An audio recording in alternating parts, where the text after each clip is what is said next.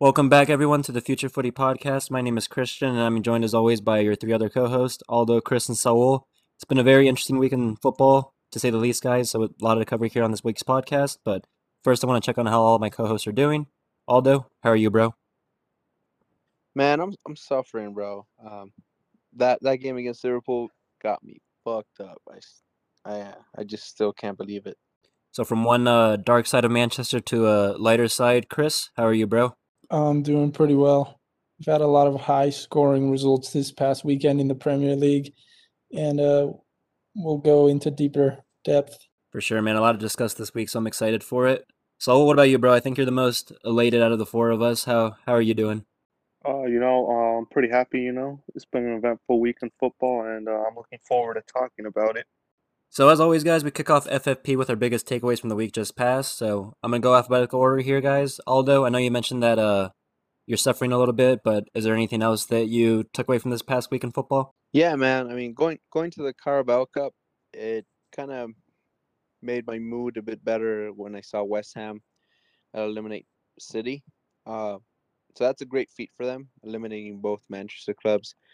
And I think this is going to be the first time in 5-6 seasons that City have gone out in the Carabao Cup and are not going to win it. So good on West Ham there.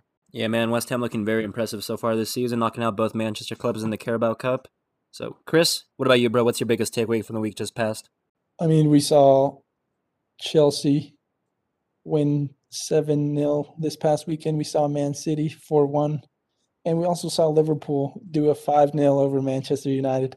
I think as much as we can talk about how United have been playing poorly the last couple of weeks, I think we got to give props to Liverpool. I think they've been coming up strong this season, and I think they're up there with Chelsea and Man City on being the title challengers. And we'll see. It's still a long season ahead, but they're up there.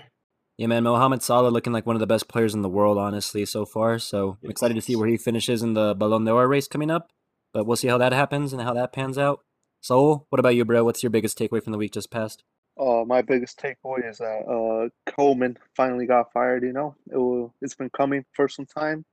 And, actually, now that he's fired, I'm actually excited to, watch Barca play again.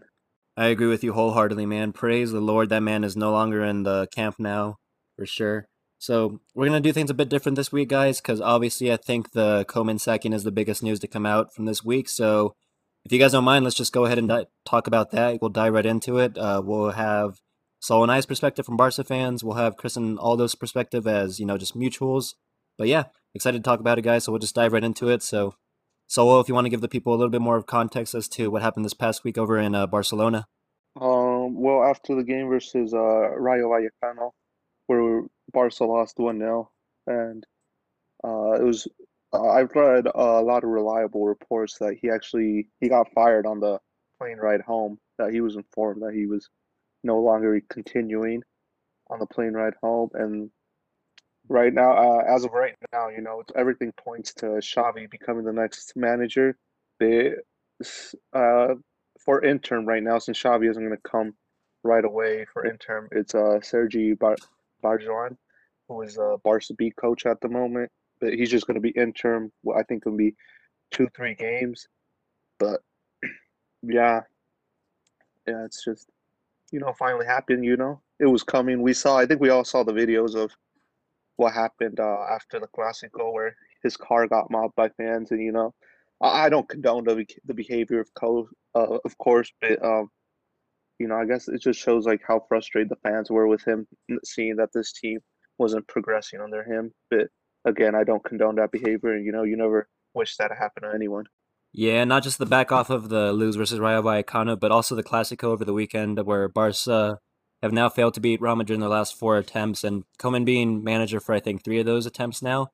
And not looking good. Things were never looking good tactically. Things were never looking good in the transition or in the dressing room. Looked like he never really had the backing from the board. I remember in the beginning of the season, Laporta, I think he told Koeman, what was it? Give me 2 weeks to see if I can find a better manager, and if not, I'll give you the job. And then Koeman obviously came out and compared it to, it's like someone telling you, I want to get married to you, but like, give me 2 weeks to see if I can find a better partner. And if I can't, then I'll get married with you. But needless to say, guys, I think it's been a long time coming for Koeman at Barcelona. I think he never really fit in well there. You know, when it's all said and done, I think Koeman's okay to great manager. I'm not sure where his skills exactly land because he hasn't had a lot of time to prove himself into clubs. Obviously, he did a really good job with the Netherlands team over the past couple of years, you know, getting them from not qualifying to the World Cup and the Euros to being an exciting team of football again. But he's never really been able to translate that success to club football. So I think that's been one of his biggest downgrades. And then you look at that, and I think he has the lowest points per game average as any Barcelona manager in history. So that's pretty damning on his reputation. And the fact that he's never been able to, you know, beat the biggest teams, quote unquote, when they do face up against Barca. You know, he's never beat Juve, never beat Real Madrid, like I said, never beat Atletico, never beat any other big teams in the Champions League. So I think it's been a long time coming for sure. And I think most Barca fans will be happy with this news, and even happier when they find out that maybe Xavi Hernández is the next manager appointed. How do you guys feel that another former player is going to potentially be the next manager, the next guy in charge? Do you guys think they're going to learn a little bit from Koeman's mistakes, or do you guys think they're going to repeat it? Well, I was just going to say, you know, Barca usually they have a style, as they call it, Barca DNA and stuff like that. So they usually stick to hiring ex-players and stuff like that. I mean, personally, you know, I want Xavi to succeed, but I would have much preferred Erik ten Hag, as, you know, the way Ajax has not only played this season, but the past few seasons, you know, they played pretty good, attractive football, you know. I think he would do well at Barca. That would have been my first choice, but, you know, I think with Xavi, we're just going to have to be patient, you know. But I hope he does well, and, you know, I think he'll do better than Koeman. Yeah, and I'd like to think that Xavi has a little bit more experience when it comes to managing club football. Obviously, he's been manager of El Saad over in Qatar for a few years now, and, you know, we can say whatever we want to say about the Qatar League not being one of the PSG's biggest rival. Maybe when it comes to oil money, yeah, but no, I think El Saad is a decent team, and Xavi has definitely proven himself. I think he's definitely implemented his own style of play there, and he's done really well with that. And, you know, we've seen former players get hired to big jobs in the past, you know, and it goes either one or two ways. You know, you can end up with a Zidane and win 3 Champions League on the bounces and be recognized as one of the best coaches in the world. Or it can go like how we saw Andrea Pirlo win last year, you know, just not fitting in, stepping in too fast, I want to say, and just not really having the backing of the board for the team, not really having a lot of reputation and credibility built up as a manager. But I think Xavi's there. I think he's just won his 7th title in Qatar. So, you know, he's coming in with credentials already, and I'm excited to see what he can do to Barcelona. Hopefully it's a good place for him to develop. I will say the only thing I am worried about Xavi is that he still has some old teammates / friends at the club. So that's the only thing I am worried about, because, you know, he played with the likes of Piqué, Busquets, Jordi Alba, and there's another one, Sergio Roberto. So my only concern is, like, you know, will he actually, like, have the balls to, like, bench them when they're not playing good? Because, you know, like, they're friends off the field, so, you know, maybe they're friends, like, you know, it's just like he won't want to affect their relationship and stuff. So that's the only thing that worries me, that if he has the balls, like, if they're not playing good enough, like, he'll bench them and stuff like that. To, like, that's, like, my only worry. And then everyone talks about, like, the European experience, but, you know, like, Laporta wanted him to coach Barca B, but I'd like to think coaching the first division in Qatar is much better experience than coaching the third division in Spain. So, yeah, that's what I think. And, yeah, and then the difference with Pirlo, I know Christian mentioned it, but I think Pirlo, like, I think before he even got hired for the Juventus position, he originally got hired for the under 21s, and then he said, and then I think, like, a month or a couple weeks or a month later, like, he got hired for Juventus position, but I think he had only coached, like, 19 games before that. So that was just, like, it was, like, a long shot, like, for him to work. So I don't like that comparison. Like, Xavi has 3 years experience of coaching, while Pirlo had, like, less than a season coaching. Chris, I'm excited to see what you think from a mutual's perspective, because I'm just a looking to see what you had to say about Koeman's overall tenure at Barcelona for the past couple of years now. How do you view it as a mutual? You know, is it a success or is it more so a failure to you? Especially since you defended him a bit. Koeman? Yeah, I remember when we got into that argument where you said Koeman deserved time because we were just hiring and firing coaches. Yeah. Well, doing that hiring and firing of coaches, I think, is always the wrong way for a club. I think you need to stick with them for at least a season, maybe 18 months, a season and a half. But with Koeman, I think in 5 years, in 10 years, people are going to forget about this slight bump of form. I think they've been very bad for a while now, and that was before Messi left. But now I don't know how to feel about Xavi coming in. Yeah, you're right. You said he has some experience in Qatar as opposed to almost no experience with Pirlo. But the way I see it is kind of an Arteta situation. I think it's going to take a long time for this Barca squad to start playing really well and start playing with that Barca DNA. I don't think they're going to start on fire like maybe some people hope they do. They still have a pretty weak young squad that still needs a couple of transfer windows like Arteta.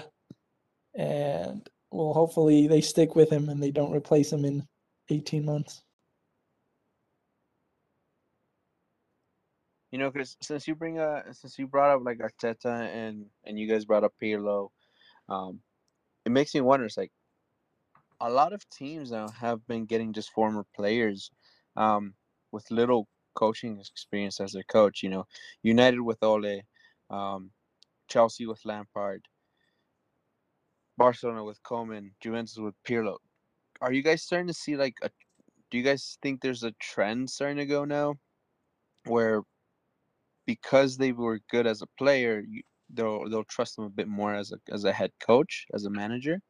And do you think that can downfall a lot of clubs, like in the instance of Barcelona and Juventus and Chelsea?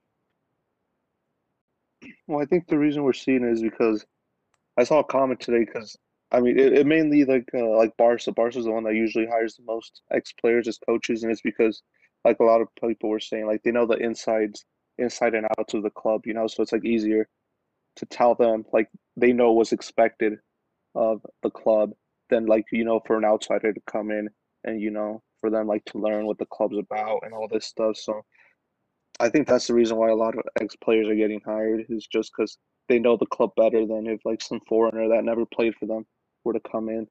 Yeah, and I get that, but then look at what happened with Chelsea, you know.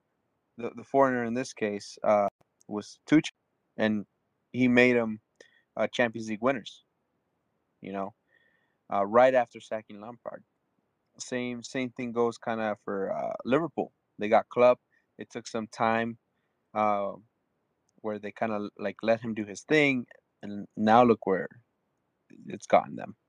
So do you think now that maybe that's still just kind of not the way to go for some clubs?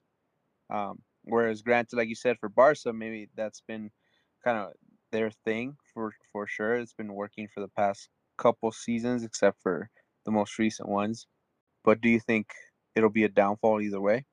I don't know. It's just Barca because they have the Barca DNA. So, like, you know, they want that. They want to play a certain way. They want all this stuff. So they just think, like, you know, ex-players know that better than, you know, they have, like, some come in and, like, they have to tell them, we want you to play this way. Like, it's harder to do that bit. It is interesting because Laporta, when he was running his campaign, he was talking about how much he loved the German coaches. You know, he either wanted to bring in Tuchel, Klopp, Hansi Flick, or Julian Nagelsmann. Like, he wanted to bring in a German coach. So, like, you know, he was actually looking to break that cycle, hiring ex-former players, because he wanted to bring a German coach bit. All the coaches he liked were already under contract and taken. But yeah, I don't know if it's going to be a downfall. Like, I think it's just a recent trend that started of clubs hiring ex-players. But I always think you need to hire the best man, like, regardless of if he knows your club or not. It's just whoever you think's going to do the best for your club. I honestly think a lot of it is generational. You know, we see all these players that you mentioned, although that are now becoming coaches, you know, they're players that we looked up to when we were, you know, kids to teenagers at our age. And now that they're after their retirement, you know, they go into getting their coaching badges and getting implemented into their former club's youth academies. And now we're just seeing them, you know, finally crop up and, you know, become the head coaches for their clubs, whether it be out of cases for emergencies like we saw with Lampard, or out of a long process like we saw with, Zidane, because he actually came up with the Real Madrid Academy and stuff like that. But no, I think in the future, definitely we'll see players even now, you know, maybe Messi, Ronaldo, and others about to retire, you know, start getting their coaching badges and, you know, maybe doing the same in a few years' time. I know Juventus center backs, Giorgio Chiellini and Bonucci, have been studying for their coaching badges for a while now. You know, hopefully they can be good coaches, and hopefully we can see him manage Juve one day.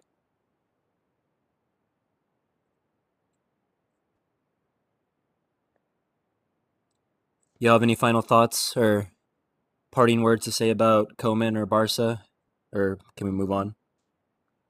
Yeah, I was going to ask you, it's mainly directed towards you, Christian, because you're a fan of the club.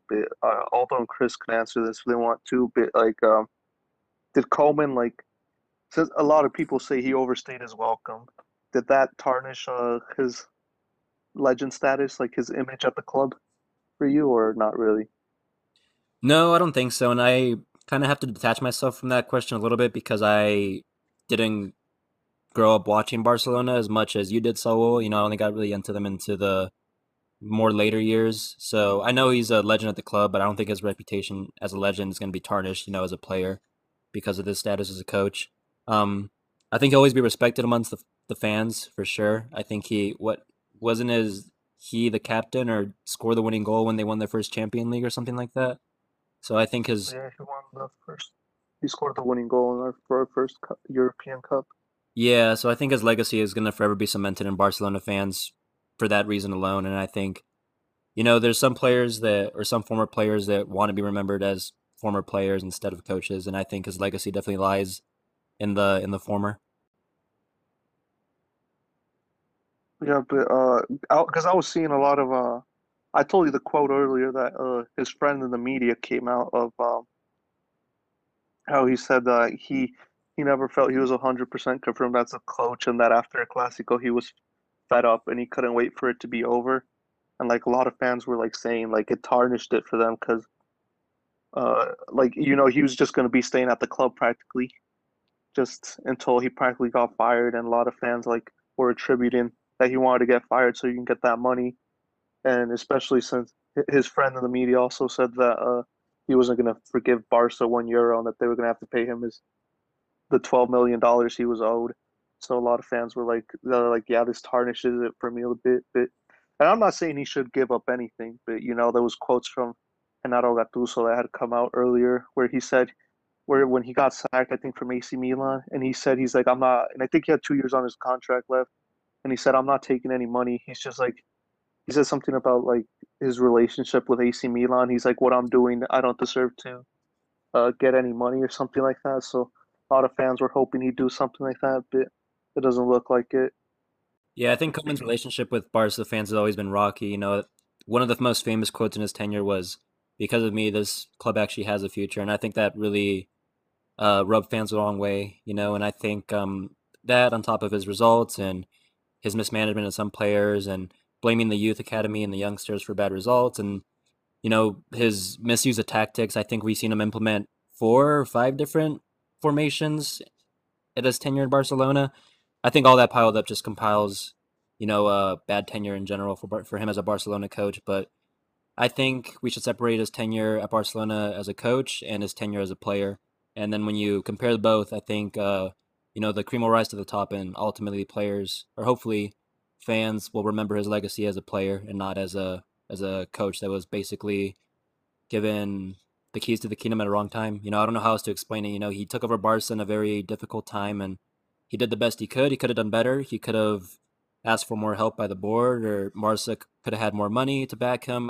There's a lot of, you know, substantial equations that are put into that, but I think he ultimately did the best job that he could. But his wording, his quotes that he put out to the media at certain points, I think those is what's going to ultimately tarnish his reputation as coach. But as a player, I think he'll always be respected for sure. I got to agree with Chris there. You know, when it comes to things like that, you definitely got to be able to separate, you know, moments as a player and moments as a coach, because they don't always go hand in hand. So it's very important to recognize that. And for me, you know, same with Chris. I didn't grow up watching Barca as much as you and Saul did, but it's kind of a similar situation over here, you know, with Ole. You know, if he does end up getting sacked, you know, as a player, he did, you know, great things. As a coach, he did all right. But those are two separate things. Yeah, and I think ultimately when it's all said and done, I think players like Solskjaer, they'll be remembered more as a player than as a coach. I think, you know, if we even look at the situation of Pirlo and Lampard, I think their reputation as a coach didn't tarnish at all their reputation as a player. So I think going forward in the future, I think fans will know how to separate, you know, a player's tenure from a coach's tenure for sure. So although you mentioned Ole there, so we're going to jump right over to the Premier League because there was a lot of high-scoring affairs like Chris mentioned earlier. And then we also had the Carabao Cup midweek that we also alluded to. But I think there's only one place to start here, man, and that is that 5-0 drubbing of Manchester United at the hands of Liverpool. My opinion on Ole still hasn't changed. Delusional. I mean, I'm a Man United through and through. I'm a Man United fan through and through, so good times or bad, I will support my club. At this moment, you know, Ole being the head coach, I still believe in him. I just think there's a couple things that, you know, he's still human, so eventually things can go wrong. He got it really wrong in this game. You know, I mean, 5-0, Jesus. Salah has barely scored 2 goals against United since he's gotten back to the Premier League, and in just one game he already scored 3. So, you know, it's kind of and also he's the first player to score a hat trick at Old Trafford since Ronaldo Nazario. So that's also another big headline. But yeah, I mean, overall, Ole got it wrong. He and a lot of different players, Shaw, Maguire, you know, they need to step up. They definitely do. Ronaldo has to step up even more, just because he's not cutting it. Sure, he's one of the greatest players in the world, but he's just not cutting it right now, at least for me. So we'll see what happens, you know, in these next couple of games where he has, you know, Manchester City coming up. He has Champions League coming up again, with all these tough opponents. So he definitely has to step up. Yeah, and I think I'm one of the few people that actually have a little bit of sympathy for Manchester United after this match, because literally everything that could have gone wrong for them on this day did. You know, whether it's Pogba's red card or Ronaldo's goal that was barely ruled offside. I think that was really unlucky, which honestly, he showed his finishing skills there, which, you know, age doesn't matter at this point for that man. I think he can slot the ball comfortably home from anywhere at this point. But that, and then on top of how he lashed out against, who was it, Trent Alexander-Arnold or Curtis Jones, one of the young players from Liverpool. It was Curtis Jones. Yeah, that was... that should have been a red. Yeah, exactly what I was just going to say. And I saw a post on Instagram this past weekend after that, you know, where it was comparing, obviously, you know, in this day and age, we're always going to compare Ronaldo to Messi and vice versa, but it showed that, him lashing out, you know, Ronaldo losing 5-0, and then it showed Messi helping Alphonso Davies back up to his feet after they were already losing 8-1 in the Champions League a couple years ago. So, you know, not a lot of taken there. I just thought that was interesting because we're always going to be comparing these two until the day they retire. And even after that, I think we'll still be comparing the two. But no, I feel bad for Manchester United at the end of the day, man. And Ole, Maguire, they both came out after the match to say, give their condolences and apologies to the fans. But like you mentioned, although I think these next few weeks is going to be really telling for United and Ole. You know, hopefully they can start picking up points. And if not, then I don't see any outcome that doesn't end up like Koeman's situation at Barca. Yeah, I don't feel bad for Manchester United right now. Of course you don't. I think we're forgetting that they were 5-0 down before Pogba got a red card. I think it was 11 versus 11 this whole time, and they were 5-0 down by the 50th minute, which is insane to think. I think Liverpool really did a number on them. I think Klopp got it 100% right, and I think Ole has to go. I don't see him coming back from this, losing that hard to one of your biggest rivals at home. It really says a lot of how different Liverpool are and how they're just not at the same level. In this game, it definitely showed. So I agree with you there. I mean, it was just atrocious football, especially in the defensive side. You know, Maguire, Shaw, Fred and Lindelof were putting in a lot of work. I mean, not Lindelof. Fred and McTominay, they were putting in a lot of work, but they were just not being helped, you know, by their back four. So it was really hard to see for sure. But knowing the Man United DNA, you know, it's not over till it's over. So we still have plenty of games to go this season. I think Ole and the lads will definitely bounce back. And I sure hope it's this next game. I want to ask you, what do you think Ole changed in this match? Because I think that the lineup is pretty similar to what you guys always put out, with the exception of Marcus Rashford starting on the left. We have Ronaldo in this one. But doesn't he always start up top? Yeah, but for some reason, like, compared to last seasons when they've played against Liverpool, or when we played against Liverpool, they've been close matches. United have won some, Klopp won some even in a draw. I mean, I remember last season, you know, that Carabao Cup or FA Cup game at Old Trafford, where, you know, it was United scored one, Liverpool scored the other, then United scored again, Liverpool tied it, and then Fernandes came in with a banger for 3-2. You know, that was a great game. And it was a similar team than the one Ole started today. But I think the one that ruined it a little bit was Ronaldo. I think he's bringing in his ego a bit too much back to his boyhood club, one of his boyhood clubs. And I think it's going to, you know, I think that's what's bringing everything down a bit.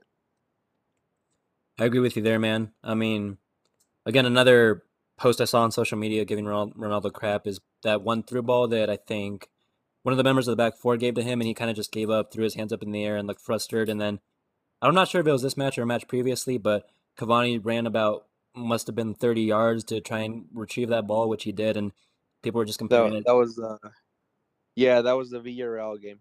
Yeah. So that's what I'm saying when I'm talking about Ronaldo and how he's not giving us that extra oomph, is when it comes to when we don't have the ball.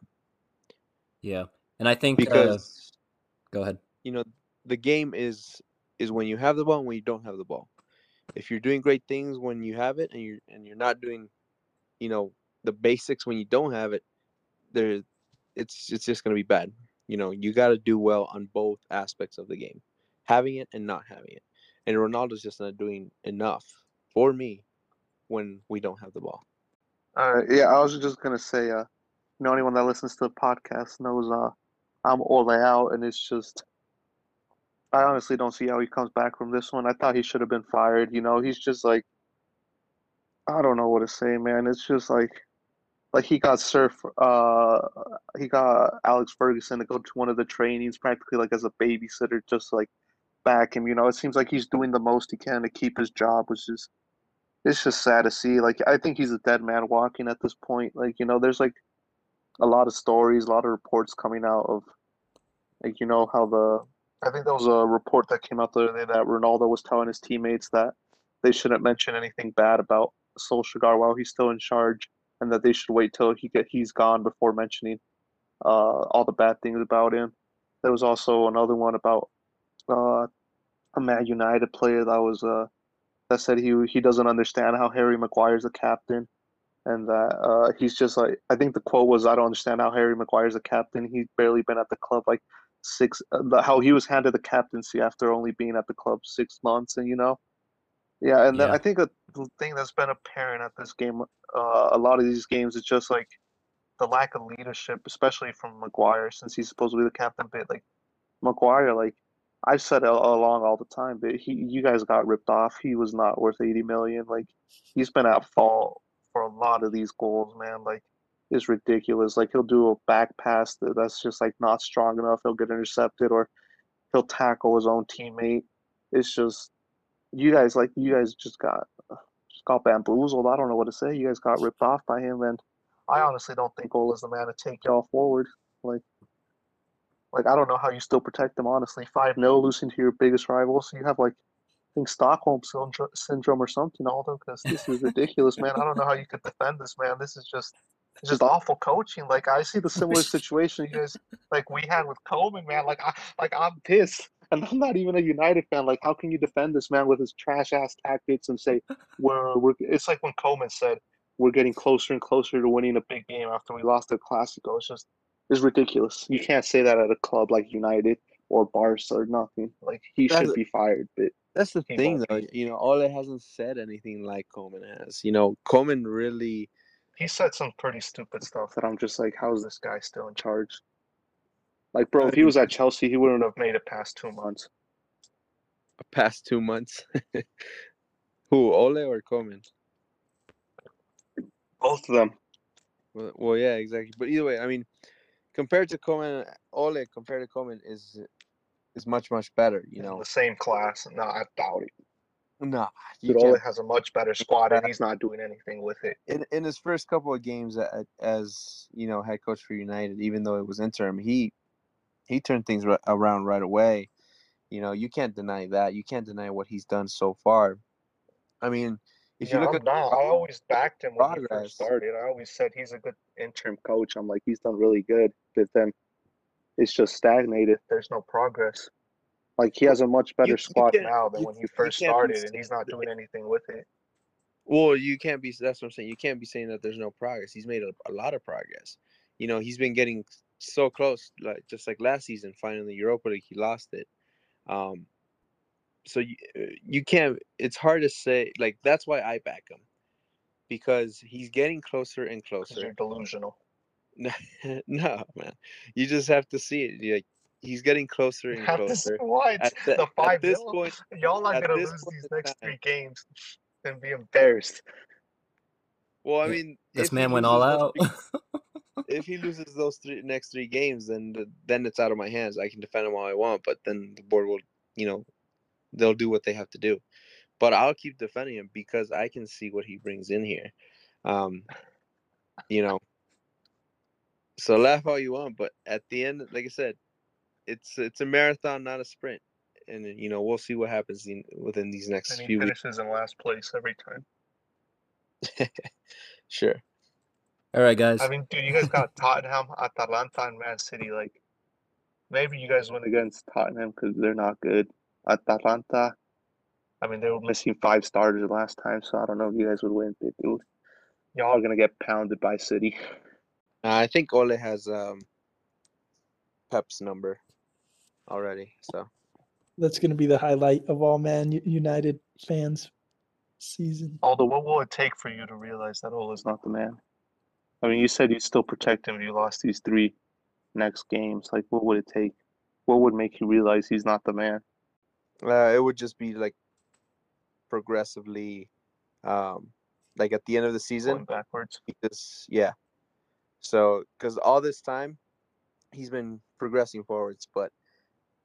If I start to see some degression where we're just going back to kind of square one, you know, the club being in shambles, post Sir Alex Ferguson, then that would be when I have to stop defending him. But as of now, you guys losing 5-0 versus Liverpool kind of putting you back at square one, because like by this time is like when you guys should be competing against these clubs. Sir Alex Ferguson lost 6-1 to City, bro. Sir Alex Ferguson lost 6-1 to City, you know. When Sir Alex Ferguson started, he got bamboozled by, you know, these big games as well. So that's why I'm not I'm not, you know, I don't know how to explain it. But that's why I back him. You know, history tends to repeat itself. It might repeat itself again with Ole. Well, what do you think about Harry Maguire, though, and that player saying he doesn't deserve the captaincy? Do you agree with that? Disagree. I do agree in that aspect, because I did find it really weird and interesting that when we got him from Leicester, he was giving the armband almost right away, and then how he fucked up with Greece, you know, at Minikos getting at that brawl. You know, for me to be a captain, to be a leader, you got to show it on and off the pitch. So right now at this moment, I think a better captain that suits would be even Bruno, David De Gea. David De Gea is the longest member right there. McTominay is a captain in the making. Rashford as well is a captain in the making. But right now, I think the captain armband should be given to Bruno, not to Maguire. All right, guys. So we're going to wrap it up there because we spent a lot of time there, and there's obviously a lot of football that we want to get to. But last thing I will say about United, guys, we ran a poll on our Twitter account at Future Footy Pod. If you guys aren't following us, make sure you do so. And it was kind of redundant, honestly, because the question was, who do you think will get the sack first, Ronald Koeman or Ole Gunnar Solskjaer? And convincingly, Koeman won the race with, I think, 71%. And then not even a few hours after that tweet was sent out, you know, Koeman was actually sacked. So that was interesting to say, guys. But keep your eyes peeled on our Twitter. So like I was saying, keep your eyes peeled on our Twitter account. We'll probably run another poll here in the next couple of days if Ole is the right man for the job. And we'll probably run it after the Spurs game. A lot of people saying whoever loses that game is going to get sacked first, whether it be Nuno or Ole. But we'll see what happens here at the weekend. But referring back to the previous weekend, some other interesting matches that took place. I think Chris mentioned Chelsea just drubbing Norwich 7-0, looking really impressive there without Pulisic, without Lukaku, without Werner. A lot of the young players stepping up there, so that was pretty exciting to see. Arsenal, guys, getting their 5th win on the bounce, I think, in the Premier League, or in all competitions, beating Villa 3-1. And Man City beating Brighton, a very impressive Brighton squad to say the least, 4-1. So a lot of exciting stuff happening in the Prem, guys. And Watford won 5-2 versus Everton. Oh, yeah. Forgot about that. 4 or 3 goals in the last 15 minutes. Yeah. Dude, in my predictions, I said Everton was going to whip Watford and ended up being the exact opposite. So I know, dude. I literally got 0 points this past predictor week. We're catching up. You know what? Honestly, I think I know what happened, guys. So earlier this week, before match day, I literally broke a mirror by accident. So I think all this bad luck is coming down on me. We're gonna jump over to Spain now, guys, and talk a little bit about La Liga. So obviously we mentioned the Clásico. Real Madrid ran out 2-1 victors there. And last thing I will say about this on the tactic end, because I know we already spoken a lot about this match, but Koeman playing Serginho Dest as a right winger once again. And then he did so midweek against Rayo Vallecano, and I think this was one of the biggest contributing factors to his downfall and to him being sacked eventually, because to me it just proved that Serginho Dest cannot contribute in the attacking third as much as a right winger as he does as a right back, because in both games you saw him in the first half contribute as a right winger and then the second half contribute as a right back, and I think he did a lot better as a right back. So I think for Barca fans and United States fans, it's safe to say that his future does lie within the fullback position, whether it be from the right or from the left. But as a winger, he offers a lot of attacking impetus, but not as much as he can from a right back. So that's all I will say about that and El Clásico. But I'm glad that Falcao sealed Koeman's fate at Barca. Yeah. We had Falcao. We got Luke the Ding Dong.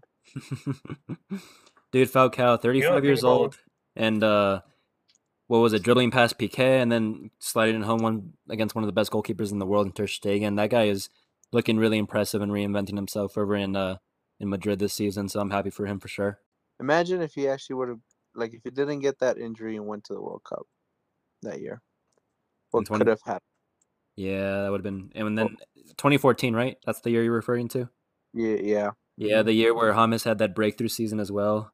Ooh, man. Yeah, So imagine, you know, that James with prime Falcao.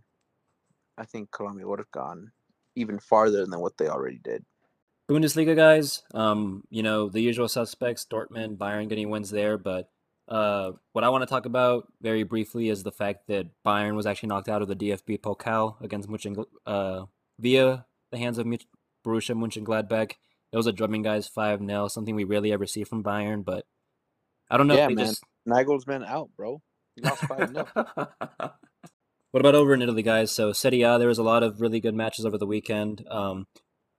Juve and Inter going out to a 1-1 draw, and we saw Napoli actually draw points for the first time this season via the hands of Roma. They snapped their 100% record so far this season, dropping points for the first time, and are actually now level on points with AC Milan at the top of the table. So things really heating up over in Italy, and Serie A looking like one of the most exciting competitions in Europe.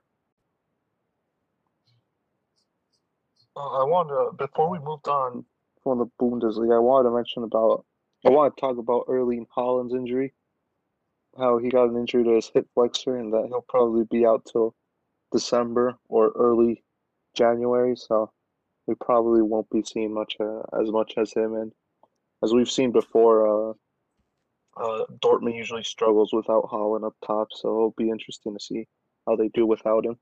And then before we jump off from Serie A, I want to give a quick shout-out to Mexico's very own Johan Vazquez. After that one impressive start that he had, getting that equalizing goal at the end, he's come back to play two other full 90s, guys, and he's looking really impressive there. So I'm excited to see if he's going to start for Tata Martino on the Mexican side against USA coming up in these next World Cup qualifier windows, which I think is the week after, so... You know, we'll be talking a lot about that in our podcast for that week, so stay tuned for that. I think he definitely should. He's earned the right to play. For sure, man. It's finally good to see some young Mexican talent shining over in Europe. All right, speaking about the Serie A, I was going to say, I mean, AC Milan started like this last year. I remember I kept up with them. And I think around January, their form dropped off, and that's when they're like, started struggling to pick up points and stuff, so it'll be interesting to see if they can hang on. I think if they do continue this form throughout the whole season, they'll probably end up winning the league. So going over to France, guys, Ligue 1, only really one game I want to talk about, PSG and Marseille, El Clásico. This game was just beautiful to watch, guys, not for the football on the field necessarily, but for the antics and the tifos and the flares and the fans and the stadiums, guys. I don't know if you guys... We're able to see some of the pictures from the game, but very impressive scenes and definitely giving Lionel Messi a taste of what French football is all about, what El Clásico is all about. But eventually, neither team ran out winners. 0-0 was the scoreline. Achraf Hakimi getting sent off at the later stages of the game with a red card. Maybe that hampered PSG's chances of getting a victory there. But, you know, same story as always, guys. Neymar looking a bit lethargic, a bit, just not impactful. And then Messi trying his hardest to contribute, Mbappe trying to be the star of the show. It's always the same narrative, guys, and it's really two tales here with PSG in League and then PSG in the Champions League. But overall, I think the one word we can use to sum up is underwhelming. I know both teams got a goal pretty early on that was ruled offside, which I don't know, a lot of fans saying it's VAR being up to its usual VAR stuff, ruining the game in the moment, but... I think they were both rightly ruled offside, and if they would have both been able to stood, it would have been a different story for sure. And I was going to ask you. Well, the first thing I want to say is, I think what's his name, Conrad De La Fuente. I think he missed the sitter, but then also I was going to ask you, did you see that last ditch tackle by Saliba after Messi put in that through ball to Mbappe? Oh yeah, dude, William Saliba looking so impressive this season. But did you think it was a foul? I thought it was. I mean, he caught the ball, but then. He also got the player. I thought it was a foul. That's a hard one for him to say. I don't know. Yeah, I saw the replays, and I thought it was a foul from the beginning. I mean, he does get the ball, but then he trips the player, which, you know, I think if he hadn't tripped him, I think Mbappe gets to the ball and possibly scores. But yeah, that was up for debate. I saw it over the weekend. We'll wrap up our European roundup there, guys, and we'll actually jump over back to the Premier League because it is time for the Premier League Pick'em segment. So. As always, Aldo, do you want to kind of remind the people that are fairly new to this what the Premier League Pick'em is all about? Yeah, definitely. So Premier League Pick'em, man. It's hosted by NBC Sports with their Predictor app. So every week there's 5 selected matches for the Prem.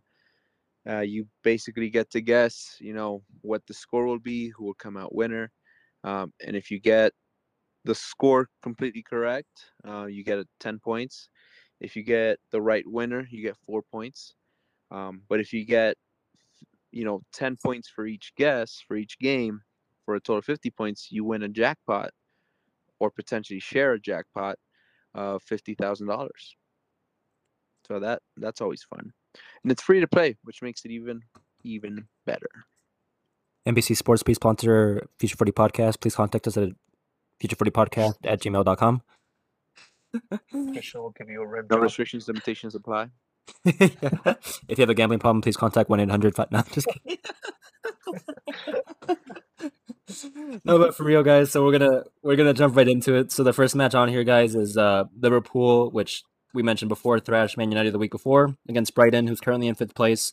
This looks like a really good matchup on paper, guys, but I'm curious to see what you guys think. Yeah, so as we know, Liverpool thrashed Man United 5-0 last week. And I think they're going to keep up that good form. I think they're going to win this one maybe 2-0. I'm going to agree with you there on the score, on the goal differential, Chris, but I'm going to say 3-1. I think Brighton has been really impressive, and they've been proving that they can score even against the best teams the Premier League can offer. You know, we saw that last week with City. So I back him to get 1 goal at least, and I back Salah to get 1 or 2, and then Jota or Mane to get another one. So I'm going to say 3-1 to Liverpool. You want to go last, or you want me to go? No, that's right. I keep forgetting that you like to go last. No, I don't care anymore after I got 4 points. Okay. Wait, hold up. Hold up. Let's just update the people really quick about what our league looks like, because we do have our own mini league between the 4 of us, guys, and we have our own personal bets. Winner runs out with $100. But just for a little bit of context, Aldo, I think last week was the first week that he gave us a chance to catch up, but he's still in 1st place with 106 points. Chris is in 2nd with 80. Yeah, 20 points ahead of 2nd place Chris with 86, and then I'm right behind him with 84. And then Saul, you've been having a bit of bad luck, but you know, hopefully you can pick up some results this week. You got 76 in 4th, but hey, man, we saw this last season, all to play for here, and this can definitely change week in, week out. Yeah, definitely, man. It's been a fun season so far, except for last week. We got 0. God damn it. All right. But coming back to that Liverpool-Brighton game, Brighton has been – they have been doing pretty well, but I can only see Liverpool coming winners, coming on top. I think they're going to get 3-0 up in here. So that's my guess. Yeah, I think I'm agree with everyone else. You know, I think Liverpool wins this one. I made the mistake last week where I said I thought Brighton would give City a good game and tie it, but I was completely wrong. And, you know, when Brighton doesn't have the ball and they're not able to do what they want, they struggle a lot. And with Liverpool's high press, I really don't see Brighton being able to have the ball or do what they want. So I see Liverpool winning 3-0. So next match on here, guys, we kind of alluded to already. It's the derby to see who gets the sack first. Will it be Nuno or will it be Ole? We have Spurs versus Manchester United. Although I'm going to kick off with you, bro. Who do you think is going to run out winners here? Do you really have to ask? I mean, I'm going to say it's United always. I think it's gonna be a close game for sure, but United are gonna come out winners 2-1. No, 3-1. I'm gonna say 3-1. I'm gonna be a bit boring here and just to play devil's advocate, I think both managers will survive at least one more week in the Prem, and the only way I can see that happening is via a draw. So I'm gonna say I'm going to say 2-2 just to give it a high scoring affair, you know, give both sets of fans something to ride home about with their attacking ends being really impressive. So, yeah, I'm going to say 2-2. I'm going to agree with you. I think it's going to be a draw. 2-2 maybe. I'm going to go with 1-1. I think I'm going to agree with Aldo. You know, I've read reports that Ole has been giving the next 3 matches to practically save his job, but I don't know why they would give him that chance. I would have sacked him, but Yeah, I think I want to say, yeah, I think Man United, I think it's going to be a boring game, honestly. And I see United winning it 2-1. Next matchup on here, guys, is Leeds United versus Norwich City. Both teams that are, well, Norwich is in the relegation zone, bottom of the table right now, with 20th place, and then Leeds just hovering right over them in 17th. So a lot to play for here. Both teams fighting for relegation so early on in the season. But with all that being said, I think Leeds just has a much better attack going forward, and Norwich has been so underwhelming this season, guys, without Emiliano Buendia. So I'm going to give the win here to Leeds. I'm going to say 4-1. I'm going to continue that. I think there's going to be 5 goals in the whole game. Leeds are going to get be there up top 3-2. So just a bit different from you, Chris, but I think Leeds are definitely going to come out on top this Sunday. Yeah, I agree with both of you guys. I think they had a heavy defeat last week by Chelsea's hands. And Leeds have kind of been disappointing this season, but I'm going to go with a 2-0 win. Yeah, I'm going to give Norwich a goal, 2-1 to Leeds. Yeah, I'm agree with everyone else. I think Norwich is just, there's always there's been the joke this season that they just come up and then get relegated right away, and that's what they do. But yeah, I'm gonna go with Leeds. I'm gonna agree with Christian. I think they win 4-1. I think these are the type of games where Bielsa shows that he's what kind of class coach he is. I think this is where he shows, and I see Leeds winning it 4-1. Next matchup, guys, we have both teams wearing claret and sky blue. Aston Villa versus West Ham. West Ham, we just mentioned, knocked off City, the Carabao Cup winners for the past 5 seasons in the Carabao Cup, so that's pretty exciting. They're on a really good run of form. And then Villa kind of underwhelming this season, but they're still an impressive team to watch. But I see nothing here but a West Ham victory, guys, so I'm going to say it's going to be a close one, honestly. I think 3-2 is the eventual score here.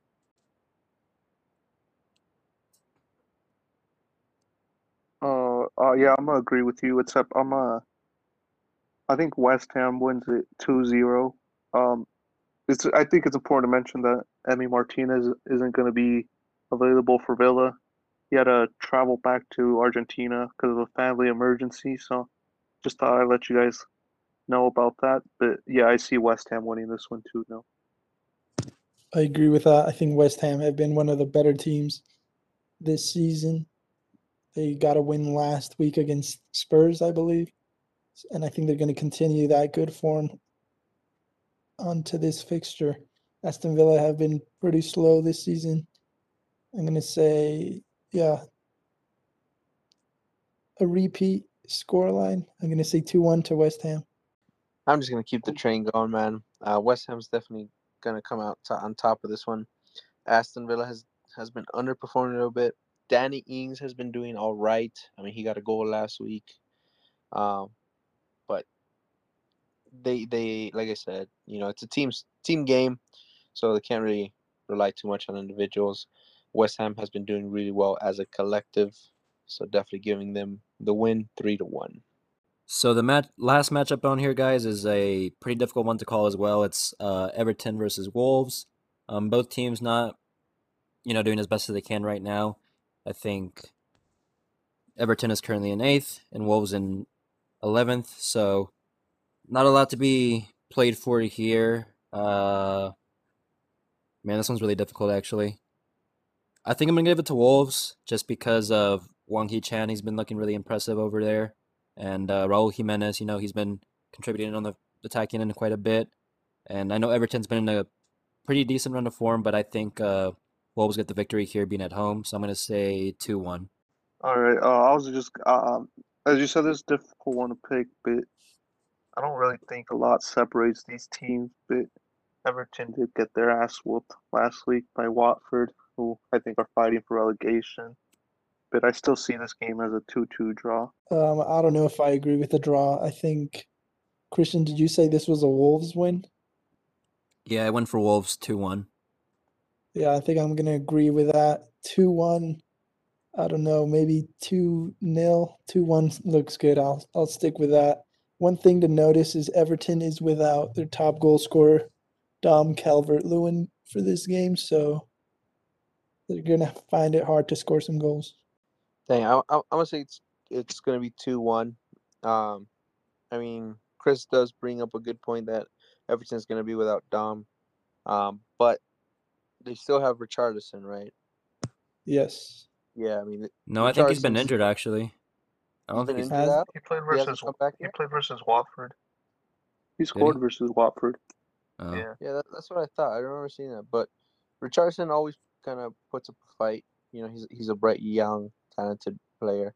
So I don't think it's going to be enough to beat Watford. I think Watford is going to, you know, come out on top 2-1. Wolves. You mean Wolves? Yeah, Wolves, my bad. Yeah, I'm actually looking at Everton's injuries, and I'm going to switch my answer. I do think Wolves win this one 2-0. Everton has Jerry Mina out, Doucouré, Andre Gomez, Calvert-Lewin, and Fabian Delph out. So I'm going to give it to Wolves 2-0.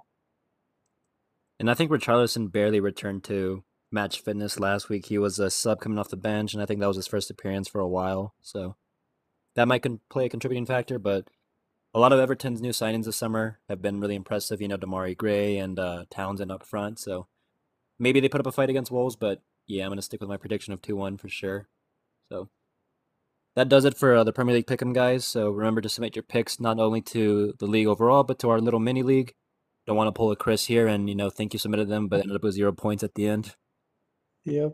I'm making sure now. Premier League guys this week, I think all of the good matches were covered in this pick'em segment, but there is one that wasn't. I think Leicester and Arsenal is going to be a really good one as well. 5:30 a.m. Saturday morning, so not worth waking up, but definitely going to, you know, watch the highlights of that later on. We'll see if Arsenal can continue on their good form. And then jumping over to other exciting matches going on in Europe this week, guys. Obviously in La Liga, Barcelona will start their new era without Koeman, facing Alaves, who's been pretty decent so far this season. And then we have Real Betis versus Atletico Madrid, So that pretty much covers La Liga, unless you guys want to say anything about either La Liga or Prem. I think City versus Palace is going to be a good game. Yeah, Palace always brings up a good fight against Man City. Oh yeah, I forgot about that. I vividly remember Chris. I think it was back when we worked at the airport together and we were walking to the return lane and we were looking at the Premier League results, and you mentioned you were scared for City coming up against Palace because they always give them bad luck. And then, 2 hours later, we looked back and Palace actually did get the victory there. So Palace does have a good history with City. So we'll see if that can unfold this weekend. Bundesliga. Hopefully not. Yeah.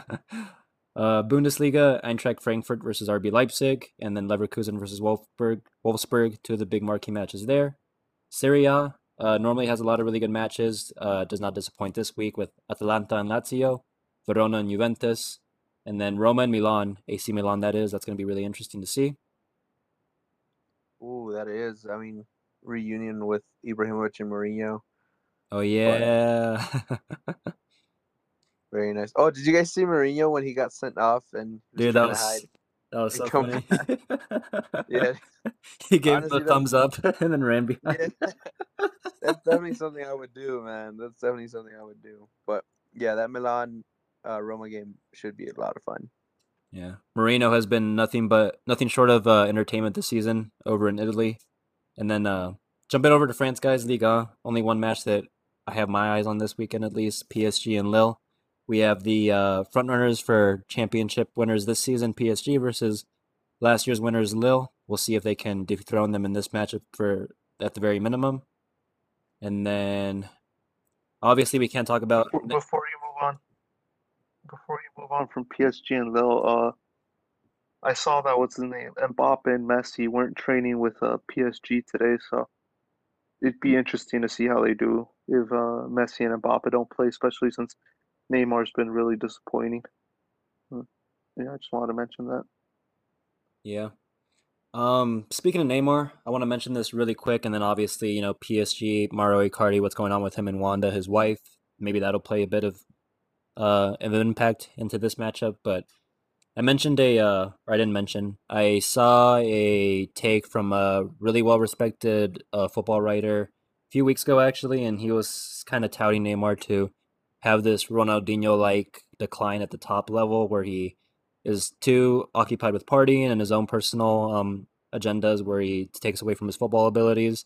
And honestly, man, I think that's kind of what we're seeing. He's been really unimpressive for PSG so far this season. And, you know, obviously a lot of people were giving him crap with coming back with a little bit of weight prior to the season starting. But we'll see how far that narrative goes. Neymar is definitely one of the world's best players when he is on his day and he is on his form. But hopefully, you know, at the young age of, 28, 29, the decline doesn't start now. I think it's interesting you mentioned that because I think Tuchel came out earlier this week when he said it. I think they asked him about managing Lukaku. And in response to that, he said it was easier to manage Lukaku than PSG because I think he said in PSG, you have Mbappe and Neymar. He's like, and not only do you have to manage them, he's like, but you have to manage their families and their friends and all this stuff. So it seems like at PSG, they just give all the players the power to practically do whatever they want. It almost seems like as if playing football, PSG is almost just like a side hustle, for lack of a better word. Like they just do it on the side, and it's not like their number one priority. So it's interesting that you mentioned that about Neymar. Yeah, but we'll see as the season goes on what takes place there. But before we jump off the weekend matches, we can't go on without mentioning the Champions League results going on midweek. So obviously, guys, it's the reverse fixtures from the last time we saw these Champions League matches. It's just home teams will be away now, and away teams will be home. So we'll see the same fixtures, guys, but hopefully it's a different story for some teams here. You know, hopefully we can see Dortmund not getting whooped again by Ajax. Hopefully they can come out victors there. We have a rematch of Liverpool, Atletico, City, and Bruges, which was actually more entertaining than a lot of people took. But yeah, anything else you guys want to touch on Champions League or any specific insights you guys have? No, man. I mean, I think, like you said before, hopefully Dortmund does a much better job this second time around against Ajax. But at the same time, I hope Ajax continues their dominant form, both domestic and in Europe. So I'm very excited to see that game, actually.